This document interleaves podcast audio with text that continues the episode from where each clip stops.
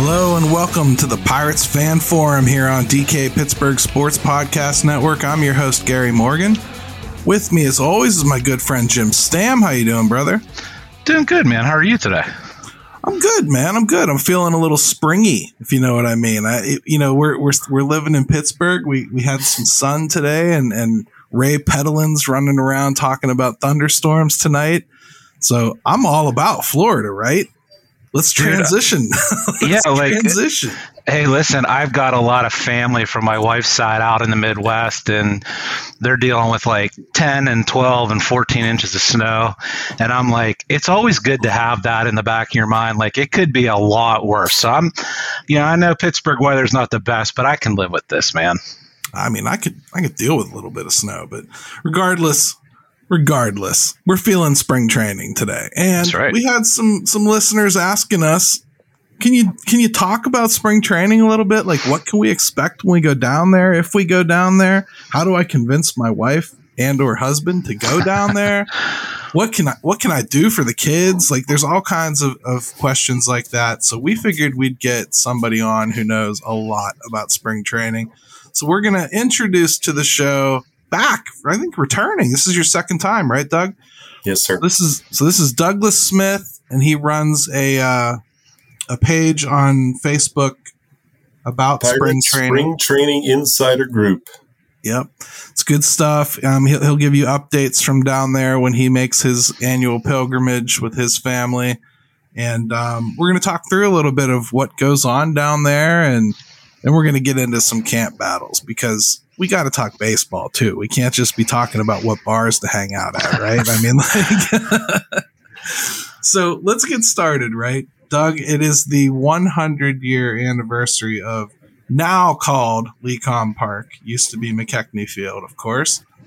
And um, what do you think they're going to do special down here this year for, for that? We, we already heard the Pirates are going to actually allow people to go over to Pirate City and watch them train this year. Yeah, so that's sort of special. Um, I don't know. I reached out to the Pirates uh, main office on Federal, and I also called down to Lecom Field and, and was just wondering if they were aware of it. And, and, and they were. Uh, and in a couple of places, you could see that, uh, you know, Lecom Field and the staff are aware and they're planning a celebration and all that sort of stuff. But I really don't know. I'm, I'm sort of curious. Um, the, the history is so deep that uh, you would think this would be a tremendous PR opportunity for the team. Uh, right. Whenever people go to Florida, they're just so happy to see baseball anyway. But this sort of history combined with, you know, Florida in the spring uh, should be a pretty good opportunity. I would think so too, right? I mean, like you know, Jim. Every every week we sit here and say like, man, we got to get down there. We got to get down there, right? And yeah, you know, I I'm still toiling trying to get my my availability open in, in March to go down here, but it's not it's not looking great right this second. So I'm gonna have to live vicariously through Doug like I have for the last couple years, and I'll do that for you. Yeah. Um, Lecom though, the park itself, it's it's it's been upgraded a lot in recent years. It's it's not what it used to be. But it was named McKechnie Field for, of course, the, the the Hall of Fame manager Bill McKechnie, who led the Pirates to the 1925 World Series, the forgotten World Series, the one nobody ever talks about here in Pittsburgh, even though it had some of the best players to ever play the game on that team.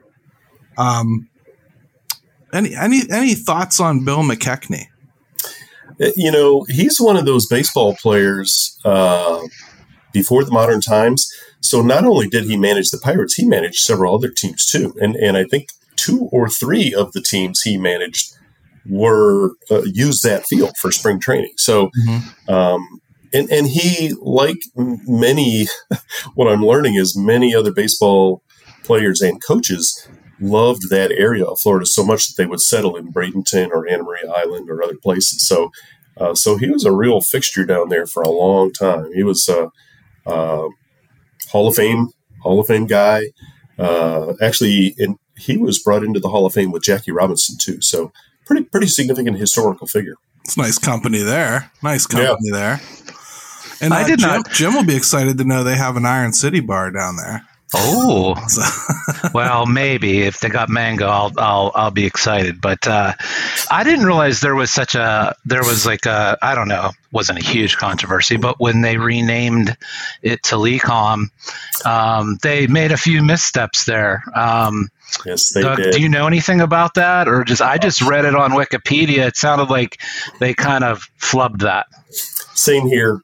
Uh, all I did was read it on Wikipedia, but but they uh, the pirates management said that they had checked for any descendants of McKechnie and they said they couldn't find any turns out there was there was a woman who i think was a granddaughter of McKechnie or the last living daughter and um, you know she said they never called me and uh, you know should have been easy to find me and actually i guess she wrote a book recently uh, or before the renaming of the field, she wrote some book, and I think it was dealing with her father, and it was a published book. So they, you know, Google, I guess, didn't turn this up for Pirates management. So, uh, so the the good thing that they did was they named the field house after McKechnie. So, you know, if you're stalking the players, you know, you can you're going to be standing next to McKechnie Field House. And from what I understand, this park, and I've never been, but from what I understand, it's very, very highly rated and regarded as far as for spring training facilities and as far as just having that old timey feel to it and um, that that you know that nature. You know, it's it's got that uh, because as you walk up to the entrance, it's got sort of that old timey feel. You know, steel structure. Uh, you know, a lot of benches. Uh, in Florida, it's important to have a lot of covered seats too, and they have that. But um, the, it, it's sort of a balance of old timey and new park too, because uh, out in the outfield they have uh, what we call the tiki deck, but it's an elevated deck. There's a bar out there. There's you know food places and all that sort of stuff, and and there's lots and lots of tables, so you can watch the whole game basically from tables with umbrellas and go to the bar and get a drink anytime you want. So it really is an ideal park. Uh, I think that it seats about eight thousand um, so it's it's a good size. You're really close. There's a lots of lots of places you can access the players. Uh, so well, that, that's what I was going to ask you is like player accessibility. You know, um, me as somebody who's never been down there, that's one of the first things I think of if I go down with my son. Can you do, and and Grant, I'm sure this has not been what's been going on lately just because of the pandemic and COVID and all that. But like, is there an opportunity for that? I mean, are the players willing? Um, yeah. What's been your experience? You know, when, when COVID was just about to hit, we were down there and um, the players were like, sorry, sorry, sorry. And then they would run off. But nobody really thought like COVID is a big deal. And uh, so we haven't really seen anything since. Before that, though, we discovered several areas around the ballpark where there's, you know, uh, uh, fences, gates, and all that sort of stuff. Uh, also, player parking lots where you basically just hang out and wait for the players to come and go. Uh, you know, they're really good with autographs there. Um, if um, you know during batting practice and stuff like that on the first base line, real accessible. Like the players are walking by you all the time. The young players usually leave games early, so they're walking by and you can get their yeah. autograph. So really, really good. Um, the other thing too is if you, what we have discovered is like restaurants around Anna Maria and Bradenton. Um, there's a few where if you hang out, you're going to see some Gerrit Coles and you know other people's Jameson Taillon we've seen. So um, it, it's neat how accessible the place is. Good deal. Yeah. Yeah, it's good stuff, man. And so if you're trying to convince, you know, your significant other to go down, like you're a big baseball fan and and you're trying to to con somebody into a beach vacation that happens to encompass you going to a baseball game or three. Um you you have Shell Key right there, Longboat Key, Siesta Key. Mm-hmm. There's a lot of day trips you can take from there. Yeah. And you know, the beaches right there on the Gulf Shore are really nice too. So I mean, anything there in particular you would consider don't miss? Oh my gosh, uh, there's almost too much. Um, so as far as vacation slash baseball, it's about three games a week that we'll always go see. um, we've become snobs about how we uh, rent our houses. We always say in Anna Maria because there's a lot more beaches and the restaurants are nice out there and it's a family atmosphere. Um, but we're getting snobby, so it's like, well, we've all got to have our own individual bathrooms and there's got to be a hot tub in addition to the pool you know so like we're we've got criteria now. Um, but the good part is um, both bradenton anna maria and, and all the longboat key stuff like there's so many places to stay uh, including just basic hotels. The first time the very first time we went down there about 10 years ago we just stayed at a marriott because i had marriott points and it's right on the bradenton you know uh, walk that you know right next to the bay there and it turned out that that was the first place that we saw clint hurdle having his his hot stove uh, fundraiser uh, for nice. Prader-Willi syndrome yeah so there were a bunch of players coming and going and all that sort of stuff as far as can't misses um, i would say you know if you're going to choose a time to go down and have a lot of fun um, around St. Patrick's Day is a pretty good time because on Anna Maria, they have the St. Patrick's Day parade, which is just a blast. And it lasts like 30 minutes, and then everybody just goes, okay, let's go have fun, you know. Um, but during that same time is about when Clint Hurdle will have his hot stove fundraiser, too. So uh, you can do a couple of really fun things there. Um, what else? It, you know, after the games, we will always uh, cross the street basically to Motorworks Brewery and they have all these outdoor games. You know, they got cornhole, they got all sorts of stuff, and um, you know, player will show up there every now and then, stuff like that. So there's just a lot of just just a lot of fun stuff to do all the time. I can attest um, to that one. That's a good bar. We yeah, should probably take, fantastic. We should probably take a quick break here and then come back and get into a little bit more. Good stuff, though. Sounds good.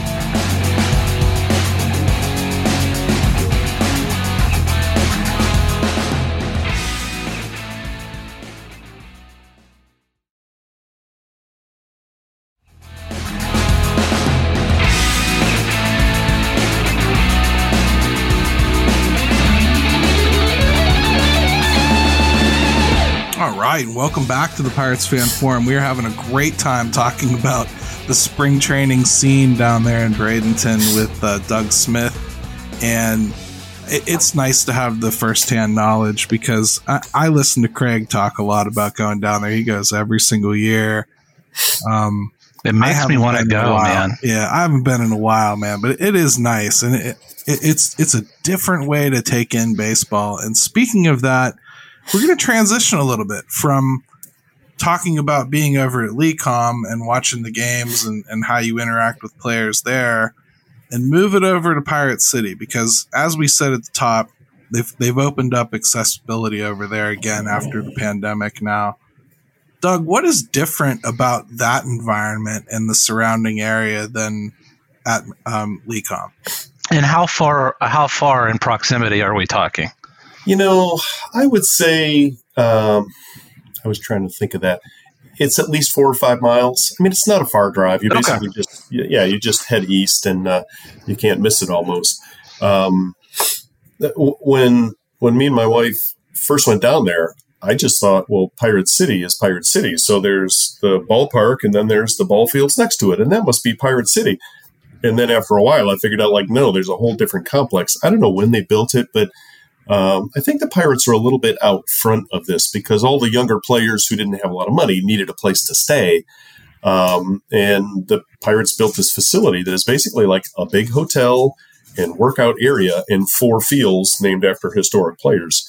Um, and it is strictly for workouts. So when you go down there earlier in spring training, they will be doing drills, they'll be doing workouts.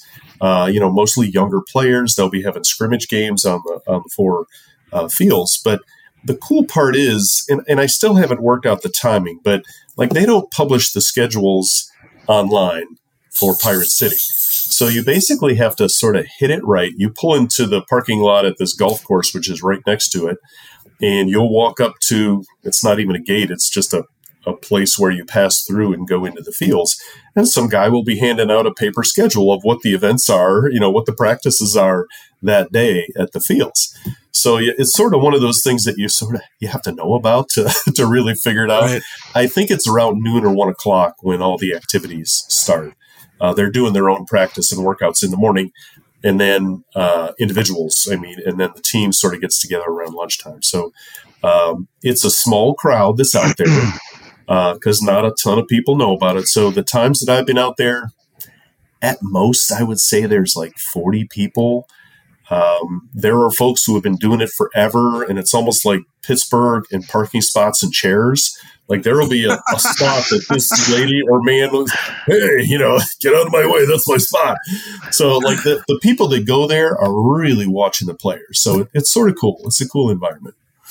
Uh, you, it's one thing to talk to, to media members that go down there, and, and we certainly love their perspective. But like getting this is, is really kind of fresh for me, man. Uh, I love hearing about the different aspects of being down there.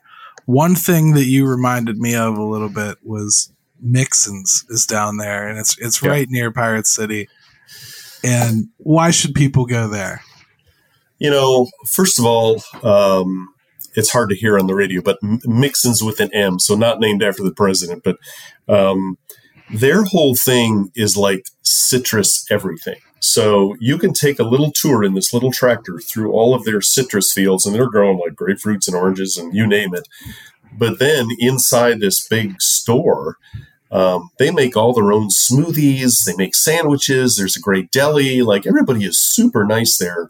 Uh, and they are sponsors of the Pirates, you know, just because they're so closely located. But uh, but they're just good folks. It's it's it's a pleasure to walk through there. It's sort of sort of old fashioned, but you're really going to have a good time. You take the little tour on the tractor. It's it's cute. It's really cute. So it's good for kids, good for adults. Just a good place to visit. All right, so Jim, you're booking your your place to stay real soon here, right? Yeah, I'm thinking about it. I, I was gonna ask. I was gonna ask Doug too. Like Pirate City, you go over there. Is there any type of like pay? You do you pay to park? Do you pay to get in to watch any of that? Is that all kind of just free, free, free? Okay. Yeah. got to pay for the orange smoothies, but you know, well, that, I can, I can, I can swing that, but no. So that's so that's cool too. Over there, they don't really even ask for anything other than you go find it and go hang out. Not the not the last time I was there, which is probably three years ago. Okay, I wouldn't, wouldn't imagine it has changed. Yeah, that's super cool, man. awesome, man. So I think that kind of covers. Get your butt down there if you can. If you have the means to do it, it's worth doing. Um, I can tell you firsthand, it's a different experience watching spring training baseball in person the things that you see going on, you know, even just in the dugout. First of all, you'll never see a dugout more full. It's crazy. Like sometimes how many players are actually there. Um, if there's a split squad game, it'll it, it sometimes will will give you an opportunity like on that day to choose which players you actually want to see more. And if they're close enough, like, you know, if it's a 45 minute hour drive away, you may very well choose you want to go see that one that's a little bit away. And the tickets don't cost hardly anything so it's it's really not a problem to yeah sarasota is where baltimore is tampa is the yankees so lot, lots of close competition. Yeah it's pretty cool to see um, and the players coming off the field i've always experienced they're really generous with their time. Um, the coaches pretty, too yeah, pretty apt to talk to you. I'm not an autograph guy. I have some, but I don't ever seek them out really. But uh, and then the old the older stars are, are always around too, and they they love interacting with the fans. They love it, especially like somebody like my age. You know, um, somebody like Manny Sanguillen. The smile on his face that somebody my age knows who he is. Yeah. I mean, like he, he appreciates it, and, and yeah and uh, he he he's really really open to tell you exactly how much he appreciates it. So. And I, I will say too, like since I've never experienced that, like it's very cool to go see baseball in a different setting. Like if you've ever been to the Little League World Series or Cooperstown, yeah, Williamsport. I mean, it is such a cool thing to do.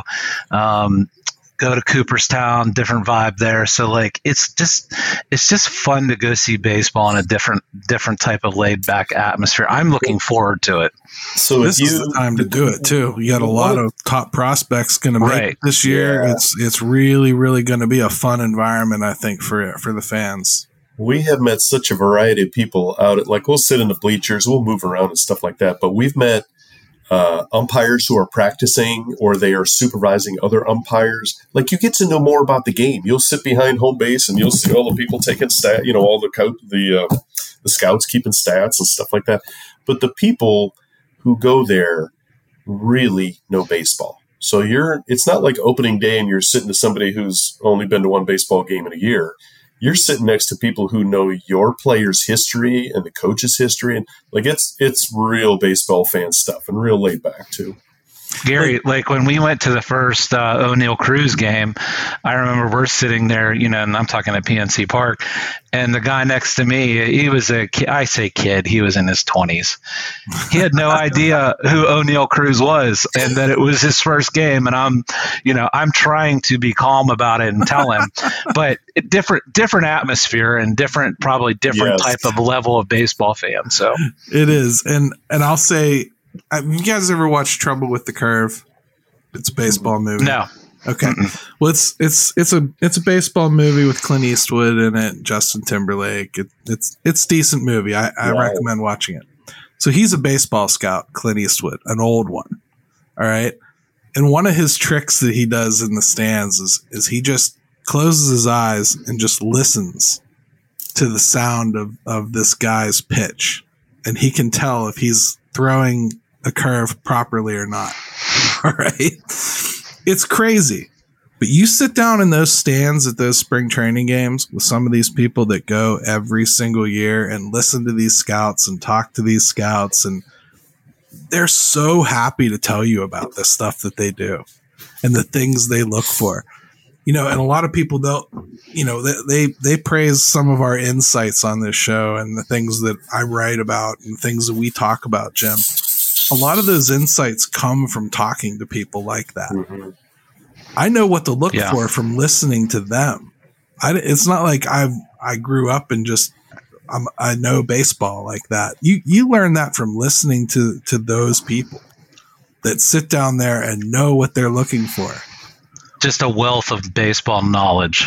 Oh, it's yeah. crazy, man. Like I can look at an OPS and tell you what's good but they can look at a guy's swing and tell you if he's going to hang or not. Yeah. Like, and it's crazy how often they're right. It really is.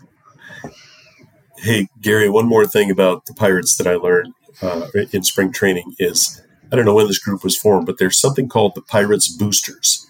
And they are basically volunteer ushers and they do fundraisers, you know, with the team and all that sort of stuff. And historically, their fundraising had funded some of the fixing up of the team. Now they just do other charity stuff and all that. But like all of the people who are ushers are volunteers and they're just really into the Pirates and baseball and stuff like that. And they're, and they're all pretty super people. But one of those guys joined my little Facebook group on, uh, you know, for spring training. So I'm, I'm going to try to seek him out because um, I'm trying. When I retire, I'm going to be a Pirates booster. Let's just say that right now. That's my retirement plan. well, tell it. me, tell me when you were down there. One of the question I had was, is is it a lot? Do you do you run into a lot of Yinzers, or are they trans?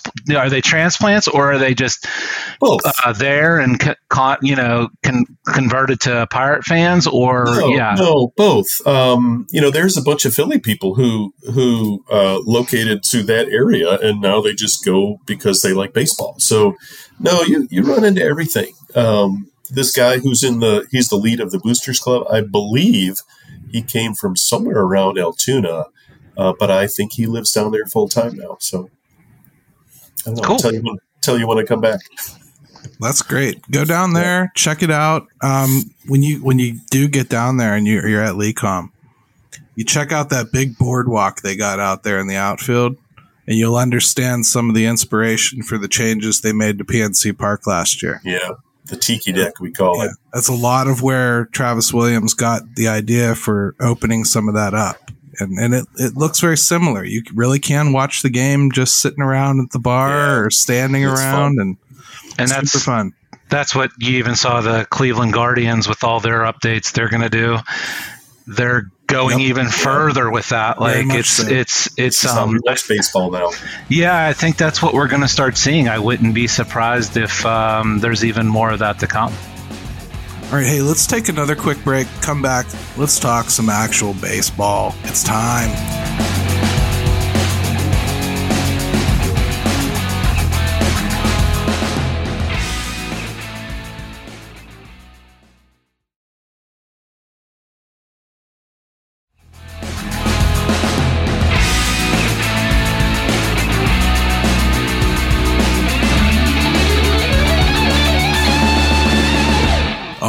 Right, welcome back to the Pirates Fan Forum here on DK Pittsburgh Sports. Doug and Jim and Gary with you, and we just wrapped up talking a little bit about the fun family side of going down to spring training.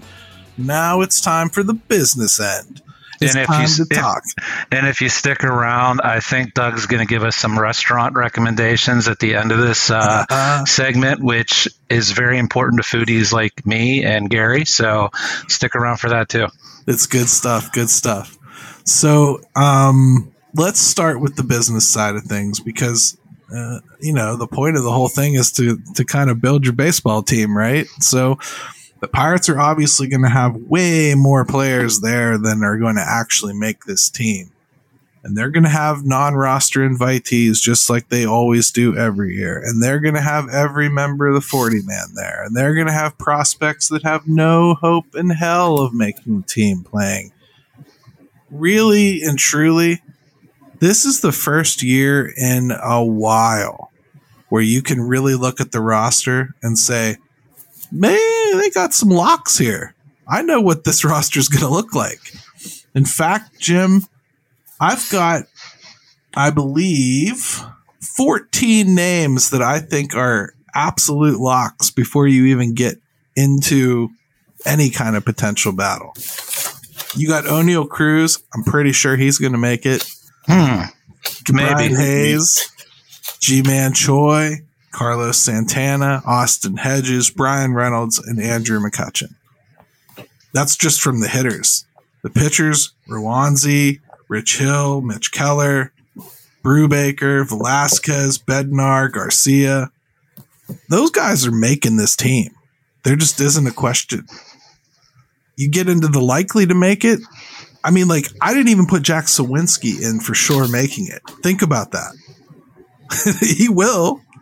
But like that's how that's how this roster looks now.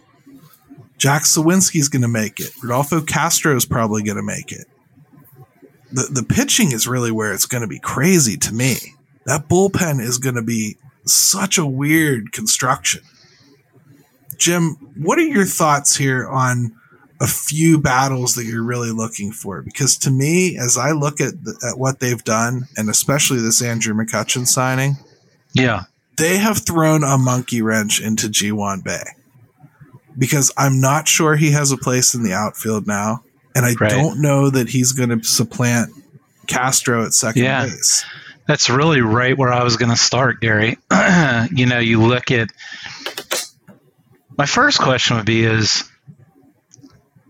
should they even open it up for Castro as far as fighting for his job? I mean, I'm of the mindset I would just like to see them um, kind of tell him, "Hey, you're you're the guy go out there and play. I, I don't think they'll do that.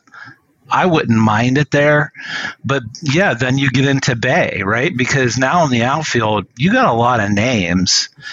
Um, and I don't know exactly where he fits in.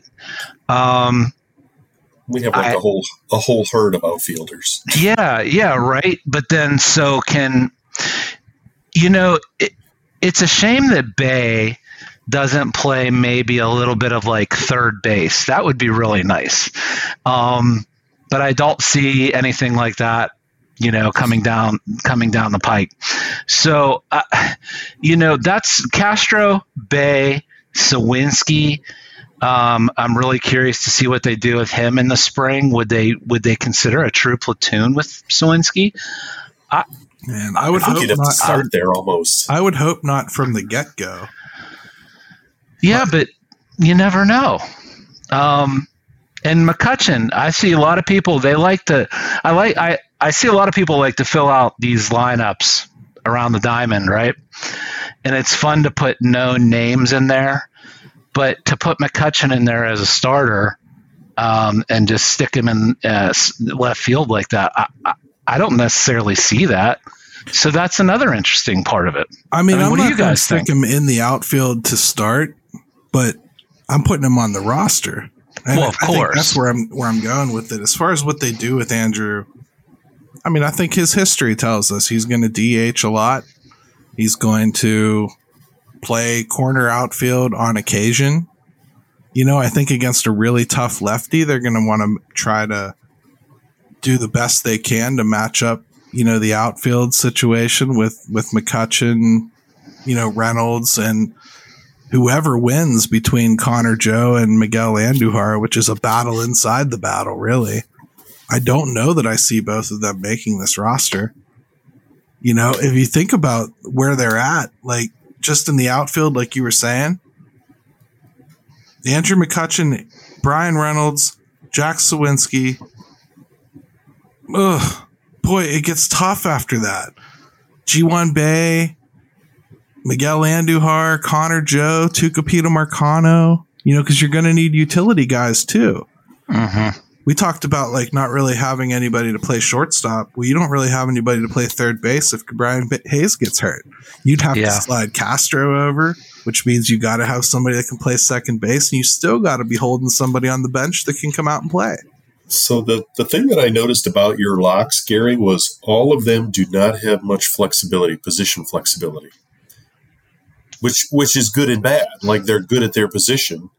But like Oneil, not much flexibility. Doesn't want to try outfield. You know what I mean? The, the, the ones with flexibility, Suwinski is listed right now for the depth chart. He's at all three outfield positions. Bae is in the outfield at shortstop, and I thought somewhere else but like the the breakout stories, you know, the Baes of the world, the Castros, um, like they're I think they're going to be the story, and maybe even Endy. You know what I mean? So um, that's what I like about the battles this year is like there's three or four breakout potentials that are really going to like turn the tide. You know, hopefully. I would agree with that, Doug. I think that's something we can actually look for. And the problem is the Pirates didn't leave a whole lot of room for that. You know, so some of the some of those breakouts are, are probably going to come in AAA, and I, I, I think I it's probably a good time to get into a few questions we had from people because I think it'll kind of spur some conversation. So Graves had a good one, I thought, which was barring an injury, are there enough at bats available on the roster for a first timer to crack the 26 man out of spring training? You know, if so, who do you see? Whew. Um, she specifically said at bats, so she's talking about a hitter. The only one that I can think of that might have a shot would be Jared Triolo. And he hasn't played in AAA, so it would be a real long shot. He'd have to kill it in spring. And and even and get then, enough at bats. Even then, they'd have to be deathly afraid that they're going to need a shortstop you know, because I mean, he can play the outfield too, but like you don't need him to. So I don't know. He he he's a great defender. I think his gloves ready. I'm not sure his bat is. If you want just a rookie though, you want to take the bat out of it. Colin Selby, maybe. Um, he's a real flamethrower. He really could blow everybody's doors off. And even then, boy, he'd have to jump a lot of pitchers to to get a shot. So I would have to think no, we're not looking at any rookies making breaking camp, especially since the one everybody's expecting we've already been told isn't making it. So, but but I wonder about that. Are you talking about Endy? Yeah, yeah. So, like, what's the depth at catcher? Not not so much, you know. So, if you're talking about potential at bats, I could see where, you know, even though Austin is pretty good. He's not a bat. So no, he is not. No. So maybe there's some sharing that goes on there that allows Endy his entry. You know what I mean? I, I have no doubt that Endy could get a ton of at bats in spring training. but and look quite good. But then the coach know, already been, the coach yeah. already said it isn't happening. So no, not immediately, yeah. but but you know, not too far into it. Hopefully, we'll see. Yeah, it's a long. I mean, you're less pessimistic than I am about their ability to manipulate, but I see him probably not coming up till June, July, and you know, then he'll have a soft landing spot. The catching depth sucks. It's Jason Delay and Tyler Heineman, and I'd love to think that you know this is the year that that Binns comes to to camp and looks decent, but I don't see it. Um, there really isn't anybody. Davis isn't even going to be a thought. So, I mean, he'll play, but he's not going to make this team either. So, I think you're probably starting with Tyler Heineman, Jason Delay, unless they wait until like the last day of spring and pick up somebody else's jettisoned 40 man guy, which is kind of what I think might happen. You, you meant you mentioned that too. I think um, someone asked me on Twitter about trades we, would we see anything with the 40 man still or a signing? And I said, mm, maybe, maybe a relief guy. And uh, Gary, you chimed in with, well, they might, they might sit back and take a look at what's going on around the league and, and maybe add a catcher. And that's probably pretty accurate that they could still do that too, you know. But again, what are we talking about here if you're picking up someone at that stage? Probably not anything anyone really noteworthy. Yeah, you're talking about picking up somebody else's Tyler Heineman, right? Yeah. right. And, and right. Like, that doesn't mean it can't work. It just means like, you know, I think we all have to understand they're trying to leave a hole here for for a very specific reason. It's because they believe they have a prospect coming, and logic would tell you if that's if that's your your belief and you've put this much effort into building a team you know they spent 30 some million dollars this this year in free agent acquisitions. They haven't spent that much since 2017 you do something like that you kind of think eh, why do you want to why do you want to try to dive from the two yard line and, and score here baltimore? You know? Yeah yeah. Well yeah i mean they, they're i'm sure they're you know part of it is is like they're going to look at it like aside even from the Endy Rodriguez situation, if you're a rookie, I don't think they're going to be really um, feeling the need to have someone make the roster out of spring training, and then you got to try to find them at bats when that's probably not going to be a thing early on. So I, I, just I don't see much of that at all. Um, just just for that alone, let alone the whole service time thing of Endy. Let's talk about Miguel Andujar. Miguel Andujar is an interesting player to me because I think um, there were a lot of people that probably leaving 2022, Doug, thought he was a lock to be on this team probably be our DH, maybe our starting left fielder, right fielder, whatever. Now, I the way I look at the roster, he's going to struggle to make this team. So one of the positions that we did not mention that I felt needed attention was was DH. Like it, it's when I look at the names Choi Santana and our, who we're talking about, I'm like, eh, little little uninspired there, you know. So um, I think it's going to be Kutch and Choi for the most yeah, part. That would make more sense. Um, and I think that was another thing I, I wanted to touch on here too with Choi. We'll get we'll circle back to Andujar. I think a lot of us kind of jumped on Choi and thought, oh, he's the starting first baseman. He was the first one brought in. We all just kind of threw him in there. The more I really looked at the history of, of Ji Man Choi and the history of Carlos Santana, even just last year and the year before, Choi does not play nearly as much as Carlos Santana. It's, and even in the field. In fact, Despite up until DH last difference. year, Carlos Santana has really never been an exclusive DH. And he wasn't until he got dealt to the Mariners. Even with the Royals, he was playing first base.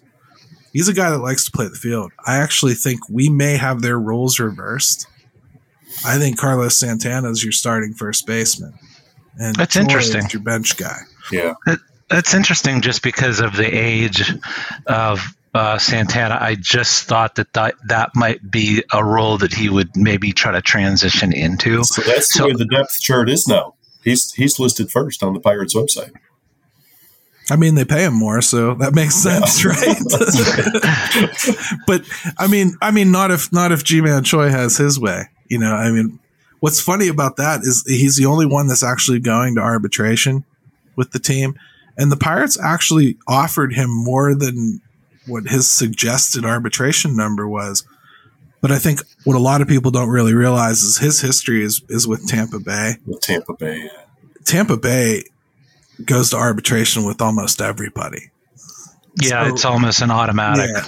So to him, I'm sure his agents are just like, yeah, ask for whatever, and you know, yeah, and we'll go to arbitration if we have to. So what? And I don't think this is a big deal, but it's just um, something that happened. I still think I, I think Carlos Santana winds up at first base regardless. We're not talking about Andujar playing first base anymore. That's thank that's goodness completely gone, right?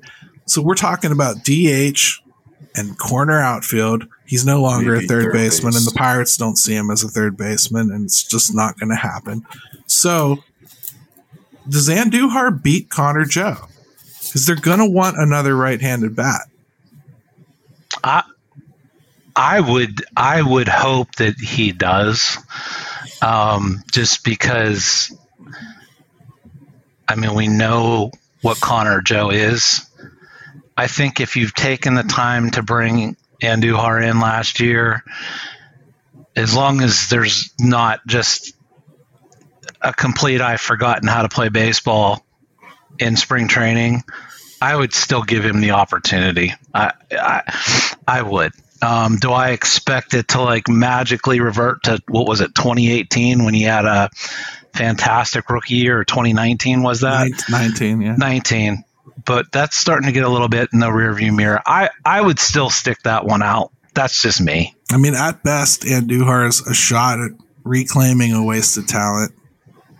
And he's also, to me, indicative of what this team has actually done this year, this offseason. Because when you really look back at it, he was expected to just be here and, and I think maybe even they were a little surprised by themselves. They settled with him on his arbitration figure a long time ago. You know, he was the first one like that agreed to terms with with the team. So it tells you how da- how dynamic the plan has been over the last few months, which is a good I'm, thing. I mean, Doug, what do you think about Andy Andujar? What do you think they're going to do with him? Um, what, what, what, and what I guess what would you like to do with him? What do you want to see? You know, at, at his age, it's sort of like use him for what he's proven he's really good at. So I, I'm agreeing with you guys. Like let let's you don't have to look for a resurgence, you know, into a much broader role. Just just keep him where he's solid because that that's what we re- need right now is is players who contribute at least on a partial basis at what they're good at. Like we haven't honestly had that for a few years now. So truth, keep, keep him focused. Yeah, I mean, it, what obviously they've got to get away with, and hopefully they have some here with some of these guys we're talking about, is you just can't have black holes where nothing is coming out yeah, of it, no matter who exactly. you're putting in there. Um, and you know, you go through the Yu Changs of the world and the Van Meter. I mean, and nothing is coming out of it. Yeah. So, um, yeah, I mean, moderate production. Andujar seems like a guy too. Like to me, he seems like a guy that likes to drive and runs. I mean, and maybe can offer a little bit in the run production side of things. So, just just my thoughts on it. I mean, I'll yeah. I'll be honest. He's a guy that, and and this probably goes for Connor Joe too. He's a guy that you probably don't care too much about. If you have to just sit him on the bench, so be it. Yeah, yeah. Like Quality it's okay player. to yeah, have true. it's okay to have a bat on the bench, and it for once it's not a prospect. Like you sit there and you go, right. "Oh, I don't want Rodolfo Castro sitting on the bench. If he's not going to play, I want him in the minors." Right? Well, you're not saying that about Andujar. You're not saying that about Connor Joe. That's why you need guys like that. So, you know, there's a chance that they make the team, and that's all they do is pinch hit. Now, baseball's kind of eliminated that skill set as as a need.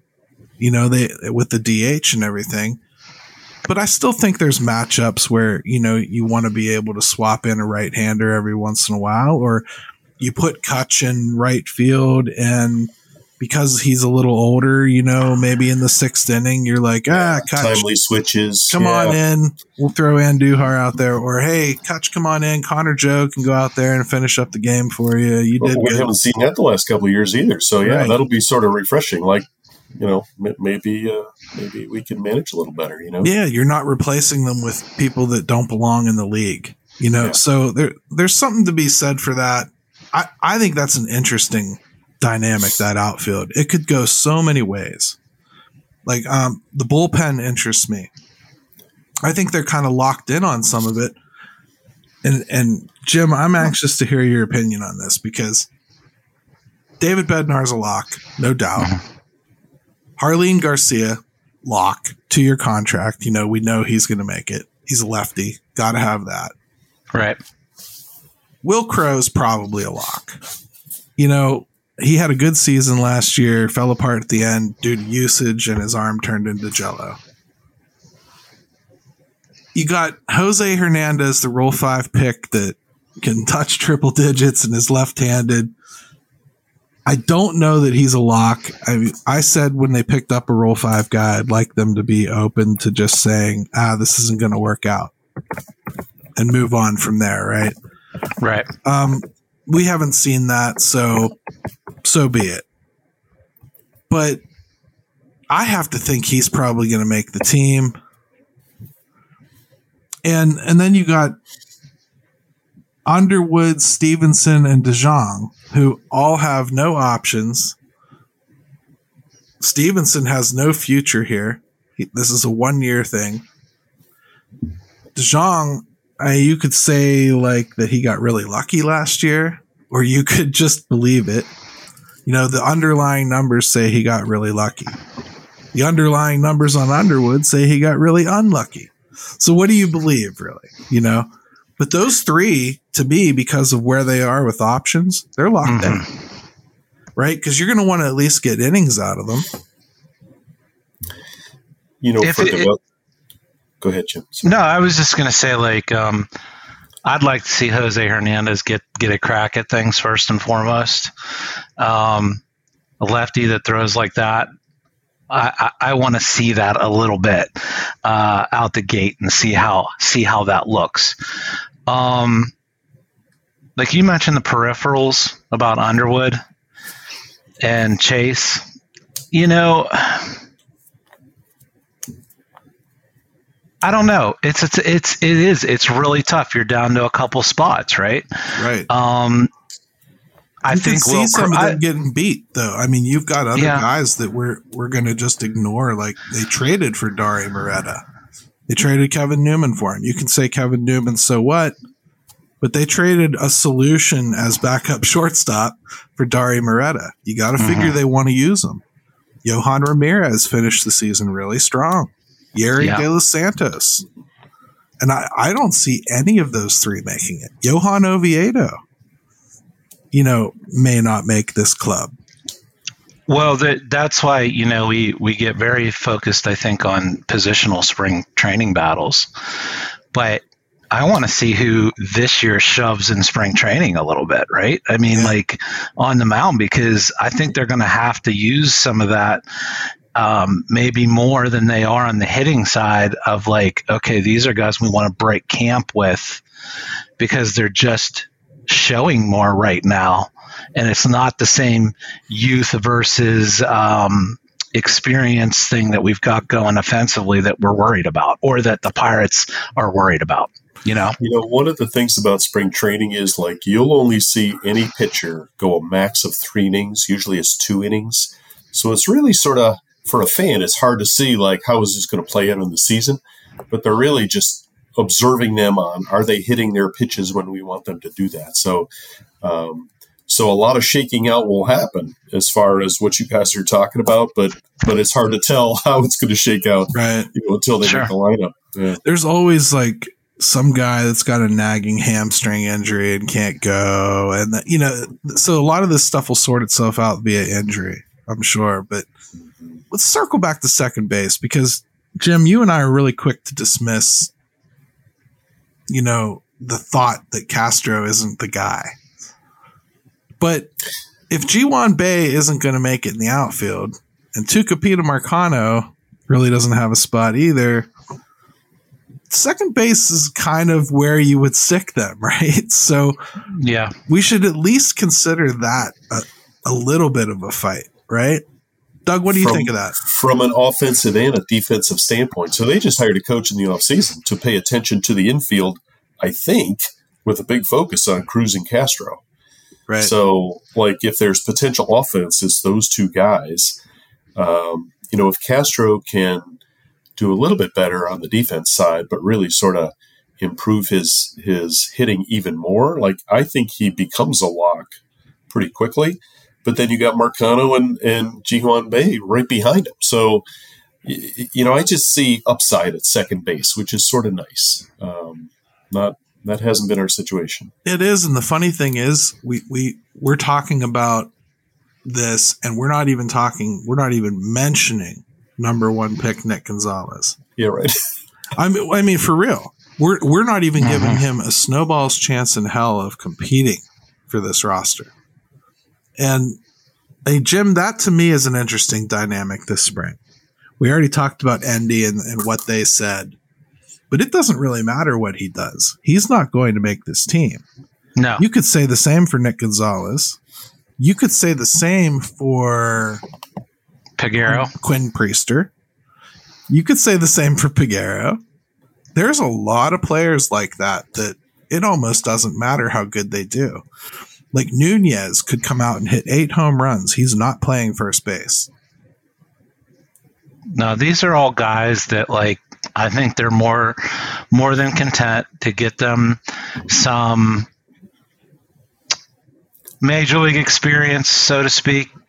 Uh, you know, getting up with the club, getting getting to face some better competition, and then sending this whole group back down to let them continue developing while this part of uh, you know the season plays out with the, the people that they brought in. I really do think like that's why you've seen all the one year deals. In my opinion, you're just you're just kind of extending it the timeline a little bit and letting things shake themselves out. Let's do a couple more questions here. One from me. I'm going to ask both of you. All right. Where's the one position they can't afford injury? To me, it's catcher if Austin Hedges gets hurt, they're in a lot of trouble. Well, yeah, they're in They'd the same boat. Their plan entirely. They'd be in the same boat as they were last year. Maybe, except they actually have an answer this time that they would be artificially preventing from from answering it. I expect they'll find a way around it, but yeah, I mean, um, third base maybe if Brian like were to go down, like mm, not a lot of answers right behind him, you know. You're probably right. Like their their their best answer might be Castro. I was just gonna say I think you yeah. could put Castro third. Um, Triolo. Yeah, and uh, maybe Bae. You could put it second. You'd probably yes. have to do something like that, right? Yeah. So it ain't going to be Andujar though. I, I mean, well, you know, listen. If we're worried, if people are worried about Andujar at first, I got news for you. It, it get a lot rougher over on the other side of that diamond. So let's just let's just forget about that right now. Okay, here's one from Sean Connolly. He says, "Who will be the biggest surprise coming out of spring training and why?" I'll start Ooh. with you, Doug. Oh, I'm gonna I'm going to go with Castro. Um, defense because of his defense. I like it because they've been having these get better at baseball camps, but they're secret this year. So I think I think some training has been going on. I like it. How about you, Jim? I really, really like Ji Hwan Bae. I really do. Um, I hope he gets some kind of consistent opportunity. I think he's somebody that adds a different dynamic to that lineup because of the things he can do. and they're going to need some of that still to generate that offense. I, I, I just I think if you give him a chance, I really really like his skill set and what he could bring. Um, so that's my guy. I'm gonna go with somebody based on the fact that most of you didn't know his name before he got protected. Colin Selby. I think you're gonna see that kid throw absolute smoke, and you're gonna ask where the hell he came from, and probably come up with some kind of silly nickname for him, like Baby Thor and and call it a day. Um, he's he's going to probably blow your doors off when you see him pitch in person. We'll take all um, the surprises like that we can get. Yeah, most people have not really thought about him, so that one interests me. And I will say, I guess if I, on the pitching side of things, I really really like Holderman. I think if he's healthy, I, I think he could really really have a heck of a year. I mean, uh, based on those conversations that Jason Mackey and Alex had, Alex Stump had with uh, Oscar Marin, I think sounds like the Pirates agree. Yeah. yeah. So, I mean, in fact, that made me change my forecast because Colin Holderman's one of the few guys like that that has options, and I was prepared to just let him start in AAA, and that, that those conversations, nope, changed my mind entirely. He will be in that bullpen if yeah, he's healthy. Yeah, I loved him already, and then once that was said, I was like, okay, well then, yeah, I'm I'm fully on board that train. All right, you want a question from budding media star uh, Yark? All right, Yark's got a question. It's Are they actual battles given the small samples in games versus less than major league talent? Or are the rosters actually preordained and they just hoping the guy they want isn't absolutely terrible? That's a very jaded fan approach to uh, what spring yeah, training seriously. actually is. Um, I would say a lot of the time, um, with the guys that I consider to be locks, yeah, I think that's true. I think if Oneil Cruz went 0 for 30, he's starting on opening day at shortstop. I think if Andrew McCutchen um, tweaks his pec and can't play for the first three weeks of spring training, he is coming north with the team. So, yeah, there are some guys that are in that situation, but this team's got a whole hell of a lot less of those than others. So, yeah. I mean, I do believe they have an idea of what they'd like to happen. I think everybody does. But that doesn't mean that I don't think they're open on a few um, areas around the diamond. Though. Yeah, I, I, don't know if it's so much battles as we got to make really good decisions at this point. Like the, the talent isn't yet at battle status, you know what I mean? But there's yeah. a lot of a lot of potential talent that'll that'll have to be figured out. And uh, shoo, let's see. I think I got one more. Okay, I was gonna with the loaded, I was gonna ask you guys one too. So well, okay, with the loaded outfield mix, this is from uh, Ethan over at Locked On Pirates. With the loaded outfield mix, is the biggest spring training battle come March that? It feels like to me the outfield battle is is more for the fringes of the outfield than the outfield itself. Um, like Bryan Reynolds is going to play, Jack Suwinski is going to play. I think they're going to kind of rotate in that other corner.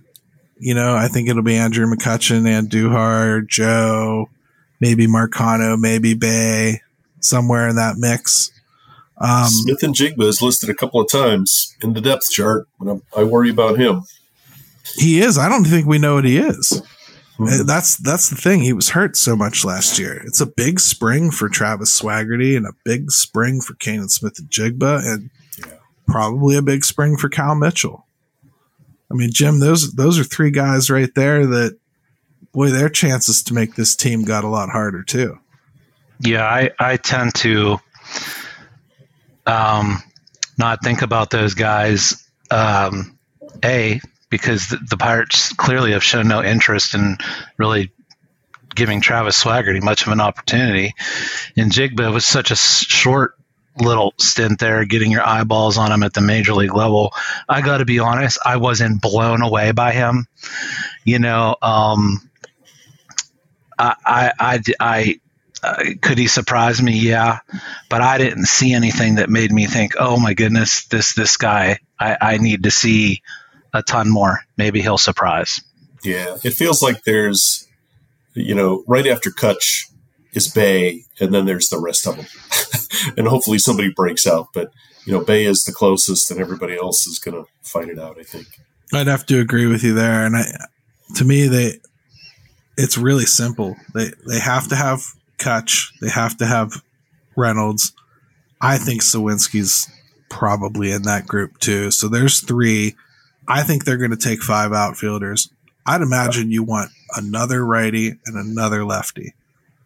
And the way that this roster is built, that lefty to me would do well if they could play the infield too. So that's why I think Bae is probably going to come out yeah. of, of that group but you have to put Tucupita in that conversation, right? Too. So I think those two are probably going to battle it out for which one of them makes the roster. And then I think Joe and Andujar are going to battle it out a little bit for which one makes the roster as the other righty.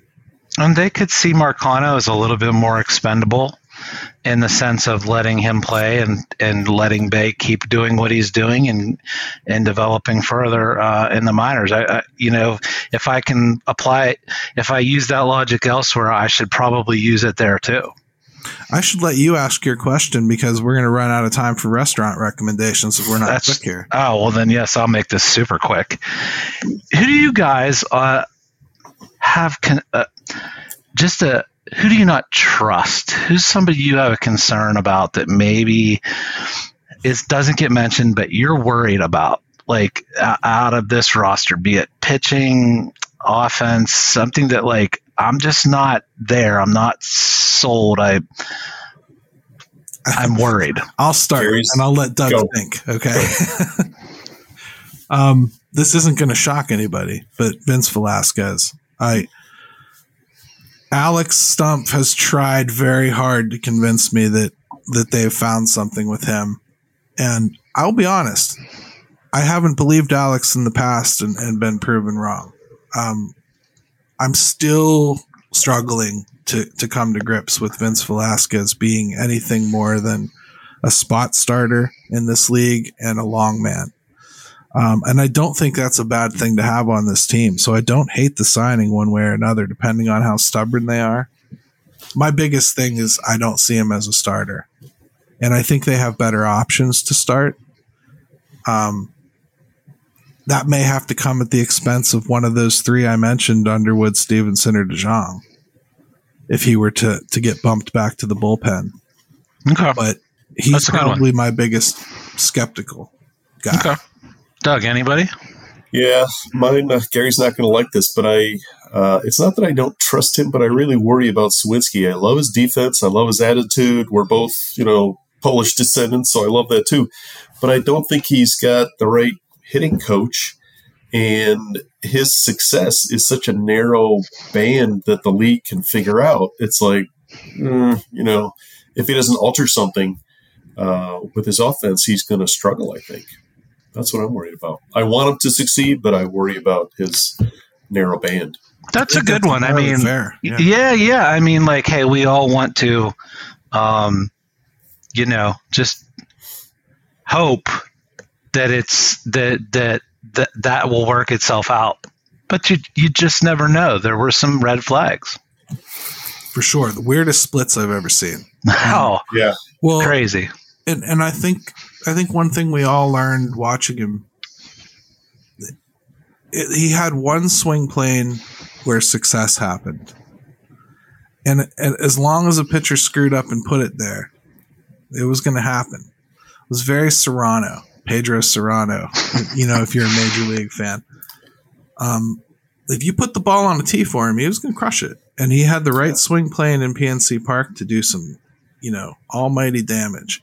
Mm-hmm. I think um, if I have any kind of saving grace with Jack Suwinski, he's a studier. And I do believe that regardless of his hitting coach, he's a guy that will step out of that and, and coach himself to a certain degree.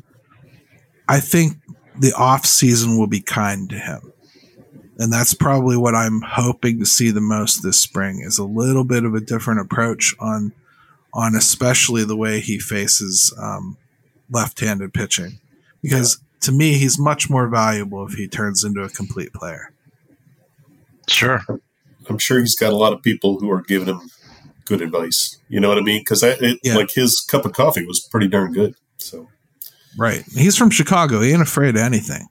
So, like, no, no, he's like you said, Gary. He's somebody that's if if it doesn't work out, it ain't going to be for lack of doing the homework behind it and trying. So I'll take that over guys that just kind of, yeah, trust their natural instincts and and whatnot. So I'll um, say this for him too. You know, we we can talk about that one swing plane creating most of his offense, and it's very true. It really is. But there is something to be said for getting that good at something that you just don't miss when when you see it. That there's something to be said for that because that comes from studying too. So my hope is that he he comes up with something that helps him address the outside portion of the plate.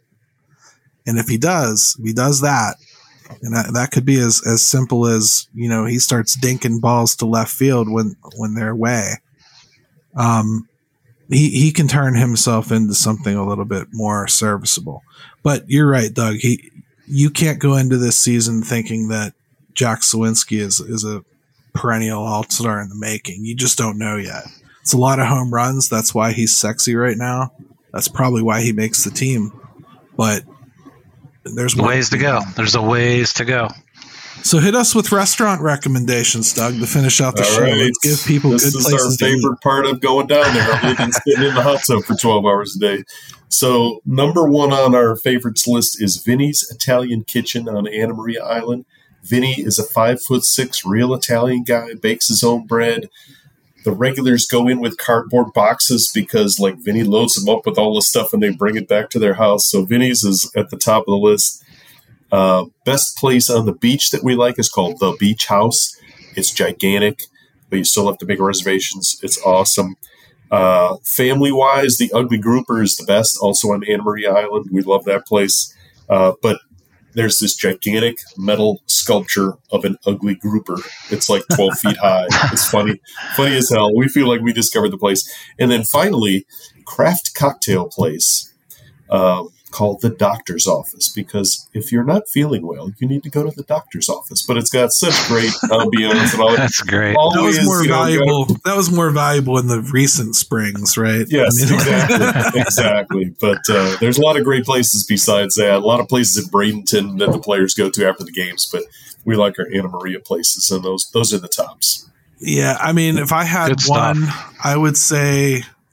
Well, I'm, I really like Indian food. Tandoor is really good down there. I think that's a really good Indian place. And um, O'Brick's Pub is really nice too. O'Brick's, yes, I was going to mention that. That's where we saw Gerrit Cole. yeah, it's good stuff, man. It, it really is. Um, was he no. complaining to the manager or anything while while you were there? In fact, he was. He wasn't complaining to the manager. He was complaining to his buddies. He had just had like a two you're kidding, inning, right? No, he had a two inning horrible outing. He got crushed with a couple of home runs. So, like, we could overhear him when we were checking in. He was like, burp, burp, burp, and, and after that, we called him Cranky Pants. Ever since, we called him Cranky Pants. Well, the shoe fits. Yeah. So we should wrap up the show, but I will say, like, when you're out at restaurants in the Bradenton area, um, and, and Doug can attest to this, especially the the non. It's rare to run into Gerrit Cole. I'll say that like you run into tend to be the guys that are borderline roster guys. They don't have yes. as much money. You'll run into them at, at some place like you know, um, Motorworks. Yeah, Motorworks, the Lucky Frog, something like that. Right. You run into those guys, and you'll you'll overhear conversations and and just have a whole new insight on what's actually going on in between some of these players, and and it's really fun, man. It, it just gives you a whole different way to look at things. So. Get down if you can. And I hope you all enjoyed this. And uh, if you guys want to follow up with Doug, find him on Facebook, Douglas Smith Find his Facebook page. Doug, go ahead and tell everybody what it is again.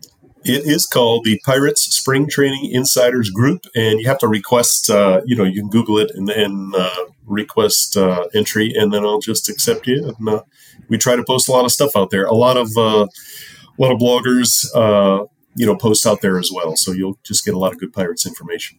Right. He even lets my idiot ass post on there. So, you know, it's good stuff, man.